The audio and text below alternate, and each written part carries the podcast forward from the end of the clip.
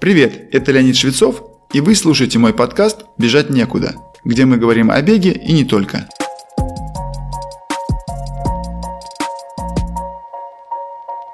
Сегодня поговорим о циклических видах спорта и их роли в жизни каждого из нас. Сразу хочу разъяснить смысл слов «циклические виды спорта», чтобы понимать, почему именно они так важны. Это любое движение, характеризующееся повторяющимся простым циклом. Ходьба, бег, велосипед, плавание, лыжи – все это типичные примеры циклических упражнений. Важно также, чтобы эти движения можно было продолжать на протяжении нескольких десятков минут или часов. Именно поэтому подтягивания или отжимания в эту категорию не входят. В жизни каждого человека, как биологической особи, чрезвычайно важным физическим качеством является выносливость. Собственно, это одно из 5 физических качеств, которые развивает спорт. Еще 4 – это сила, быстрота, координация или ловкость и гибкость. Они тоже важны, но именно выносливость для повседневной жизни важнее всех. Посудите сами. Несмотря на то, что другие 4 качества нужны, именно хорошая выносливость позволяет нам сохранять бодрость и продуктивность в течение дня. Это на поверхности. А если копнуть поглубже? Выносливость всегда была нужна человеку для выживания. Не имея под боком магазина и сельского хозяйства, многие тысячи лет люди добывали себе пищу собирательством или охотились путем долгого преследования жертвы. Это обеспечивало здоровое состояние сердца и опорно-двигательного аппарата. Сегодня добыча пищи для городского человека – это, как правило, многочасовое сидение в офисе с последующим заездом в супермаркет и потом домой. Термин гиподинамия знаком всем. В результате среднестатистический горожанин через 200-300 метров от начала пробежки начинает задыхаться и появляется слабость в теле. Все это следствие низкой выносливости, а точнее никакой. Чтобы преодолеть такое состояние, необходимо увеличить параметр нашего здоровья, называемый МПК. Расшифровывается это как максимальное потребление кислорода. В англоязычной литературе, а также в популярных приложениях и трекерах физической формы, он называется VO2 max. В прошлом веке этим показателем пользовалась в основном спортивная наука, но сейчас все больше врачей и медицинских публикаций говорят о том, что МПК напрямую влияет и на продолжительность, и на качество жизни. Вот прям пропорциональная зависимость. Расскажу простым языком, из чего складывается этот зверь. Поскольку в названии термина речь идет о потреблении кислорода, значит, важна его доставка до работающих тканей. Главные потребители кислорода в теле человека – это мозг и мышцы. Диапазон потребления кислорода мозгом относительно невелик, а у мышц он может изменяться в несколько раз в зависимости от физической активности. Цепочка доставки кислорода к мышцам начинается с дыхания. Чем больше воздуха мы способны вдохнуть за один цикл, тем в итоге больше потенциал роста МПК. Но в состоянии покоя или низкой активности рабочий объем легких очень мал. Увеличить его можно только при регулярном выполнении физической активности. Почему не сработают простые дыхательные упражнения? Если стоя или сидя выполнять глубокие вдохи и выдохи, то очень скоро кровь насытится кислородом. Попытка дышать дальше так же глубоко, без увеличения потребления кислорода работающими мышцами, приведет к перенасыщению крови кислородом. В медицине это называется гипероксигенацией. Оно приведет к потере сознания. Слышали слово гипервентиляция? Это бывает от волнения. Вот это то самое состояние.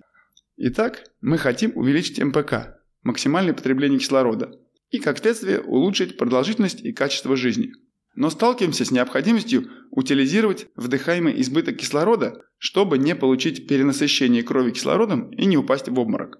Как я упомянул, основные потребители кислорода в нашем организме – это мозг и мышцы. Мозг потребляет относительно много кислорода. При доле 2,5% от массы тела мозгу достается 20% потребляемого кислорода в покое. Но он не способен радикально увеличить его потребление, поэтому остается работать только с мышцами.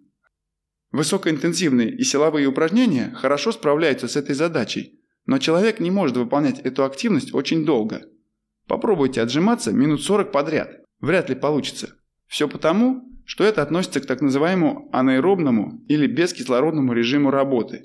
Он тоже нужен организму, но он не развивает выносливость. В контексте увеличения МПК Человеку нужны именно аэробные упражнения, к которым как раз и относится медленный бег. Получается, что только длительное упражнение, 30 минут и более, которое выполняется на низкой интенсивности, заставит легкие расправляться и спадаться, что будет способствовать увеличению объема легких и, как следствие, повышению показателя МПК. Этому критерию как нельзя лучше отвечает бег. Сразу оговорюсь, что низкая интенсивность у большинства людей соответствует уровню пульса от 120 до 140 ударов в минуту или дыханию без затруднений. Начинающим бегунам для соблюдения этого принципа придется периодически переходить на ходьбу. Следующий этап доставки кислорода – кровь, а именно эритроциты, которые и выполняют эту функцию. Уровень синтеза эритроцитов зависит от очень большого количества параметров. В первую очередь это достаточное поступление в организм трех веществ – витамина В12, фолиевой кислоты и железа. Если с этим все в порядке, то у регулярно занимающихся бегом или аналогичным видом активности синтез эритроцитов находится на более высоком уровне. Происходит это из-за естественного внутреннего стимула. Чем больше есть потребность в доставке кислорода кровью к тканям, тем больше доставщиков организм синтезирует. Очередной этап – газообмен в тканях. Перемещение кислорода в работающие мышцы происходит в капиллярах. И это сосуды самого мелкого калибра, у которых толщина стенки равна толщине одной клетки. Чем больше капилляров на единицу объема мышцы, тем больше возможности передать доставленный кислород по назначению. Это как количество пунктов выдачи у Озона или Wildberries. Чем их больше, тем больше товаров будет доставлено и быстрее передано покупателям. Прелесть капилляров в том, что из-за их тонкости они могут в буквальном смысле прорастать, как мелкие корешки растения. И стимулом этого процесса является, как можно догадаться, бег на низкой интенсивности. Ну или ходьба в бодром темпе, лыжная прогулка или тому подобное. Последняя инстанция, в которой кислород завершает свой путь как вещество, это место вступления его в химическую реакцию в мышечной клетке.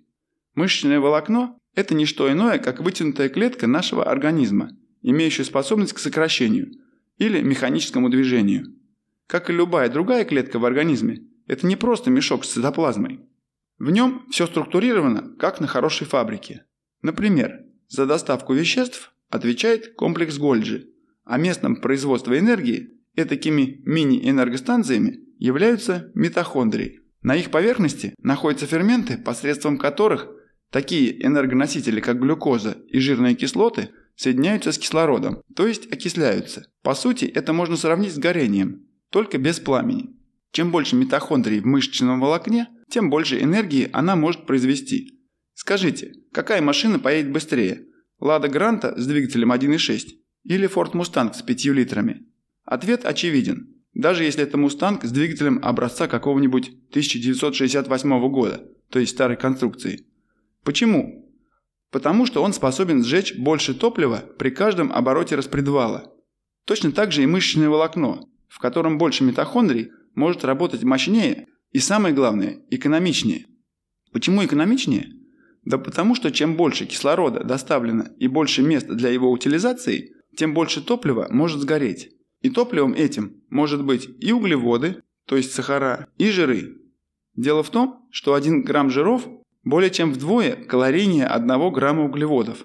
Но это только при условии достаточной доставки кислорода. Я не забыл упомянуть, что стимулом к синтезу митохондрий тоже является медленный длительный бег.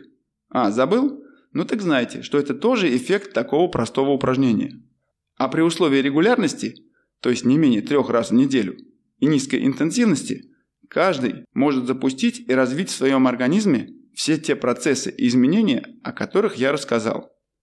Описанный мной механизм только на первый взгляд кажется сложным, но фактически это одна простая цепная реакция, основным двигателем и катализатором которой является бег.